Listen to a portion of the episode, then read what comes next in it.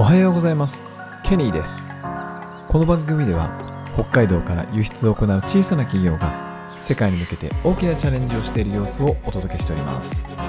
番組への質問や感想は Twitter や Facebook でお待ちしております。それでは今日も行ってみましょう。北海道から世界の食卓へ。はい、えー今日のテーマはですね、えー English name の呼ばれ方をお届けします。えー3部作ですですね。 English name をもとう、 English name の選び方、付け方。で、最後に、えー English name の呼ばれ方を、で、えー三部作となっております。はい。えーすまあ、 English name を持つっていうところまでは、まあ、楽しくできたと思うんですけど、えっと、最大の難関として、その名前で呼ばれるというのが、こう特にね、日本人は、あの、慣れてないので、えー恥ずかしいとかですね、照れくさいとかですね、そもそもそういう English name を使う機会がないという問題を抱えていると思います。だけどね、えーこれって、あの、スキルだと思うので、え学べば誰でもできることだし、えいくつかのポイントを押さえてみましょう。え今日はですね、ポイントが3つあると思っています。え English name で呼ばれるためには、えまず慣れるということ。でもう一つ、伝えるということ。で最後に、え理由を用意するという3つです。それでは行ってみましょう。まず慣れるということです。えーま大体ですね、皆さん単語とか名前を初めて聞いた時って、その単語の意味とか、えーそのま概念とかがこう一致してるかどうかっていうのを頭の中で判断してるはずなんです。例えば、えーサンマという3文字を聞いたときに、えっと、魚のサンマなのか、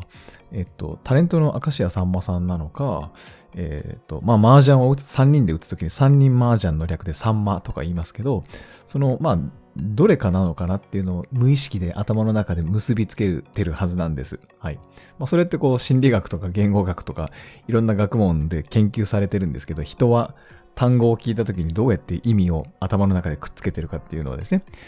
そういう研究があのあるんです。今、あの自然言語処理 AI とか、そのオープン、オープン AI、チャット GPT とか流行ってますけど、えーまさにそのね、機械、計算機械学っていうところではその言語処理っていうのはすごく、えー研究が進んでいる分野なんですけど、はい。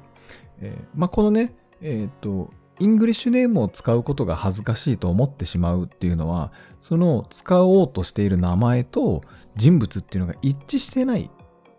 っていうところから来てるんですよね。はい。なので、何か単語を聞いて、その意味を、意味とか、えー概念とかを紐づけるっていうプロセスからちょっと外れている、うんことをやってるんだなっていうふうに思う、思うそそう考えるだけでも、その恥ずかしいという感覚はちょっと楽になるかなと思うんです。えっと、例えば私、えーケニーという名前を使い始めますよっていう宣言をしましたけど、最初はすごくあの恥ずかしかったし、そもそもそういうアイディアを半年間ぐらい世の中に出せませんでした。はい。だって、辻家さんとか、えー辻健三とか、えーアーティスト活動、歌を歌ってた時も健三という名前で活動してましたし、そこから外れる、そのケニーという名前を使い始めるのは非常に、えー恥ずかしかったですよ。うん。なぜ恥ずかしいかというと、今ま今までの私の歴史にケニーという名前がくっついてないからですね。はい。なので人に、その世間に公開した時も、え何？ケニーってみたいな感じの、あの、はず、そう思われてしまうのが恥ずかしいと思っていたんですけど、まあこれは、えっと、そのね、意味をくっつけるとか、人と名前をくっつけるっていうプロセスから外れてるんだなっていうことが分かると、結構楽になったんですよね。はい。なので、えーそれがどうやって乗り越えるかっていうと、慣れるしかないっていうところ一つあるんです。はい。えー皆さんもね、初めて聞いた単語で、最初は慣れないんですけど、だんだん使ううちに慣れていくし、それはプログラミングの学習でもそうですよ。えっと、ね、いろんな新しい単語ってなくて、最初頭に全然入ってこないんですけど、たくさん聞くようになると、えーそうですね、あの、今単語が出てこないけど、いや、そのクラスとか、そのね、オブジェクトとかいろんな言葉がありますけど、えーだんだん使い慣れていくうちに、えー慣れると思います。それ大事です。で、ちょっと長くなりました。急い急いでいきます。二つ目に伝えるということが必要です。え SNS とかね、えー、そういうところでまず自分のニックネーム、 English name を持ちましたっていうのを、えー、世間に発表するのは非常に大事なことです。相手に名前を覚え覚えてもらいやすくなるので、ぜひやってみましょう。で、友達とかね、そういう、えーと、パートナーと一緒に English name で自己紹介するなんていうのもいいと思います。はい。えっと、初対面の人からしたらね、初めて、の会う人が出し、使ってる名前っていうのは初めてなので、恥ずかしいとかそういう感覚はないはずですよ。はい。え、最後にですね、理由を、理由を用意するっていうことなんですけど、えっと、私の場合、そのケニーという名前を使って何がしたかったかっていうと、え、気軽に声をかけてほしい、欲しいなと思ったんです。で、えっと、ケニーはあなたのお悩みを解決しますっていう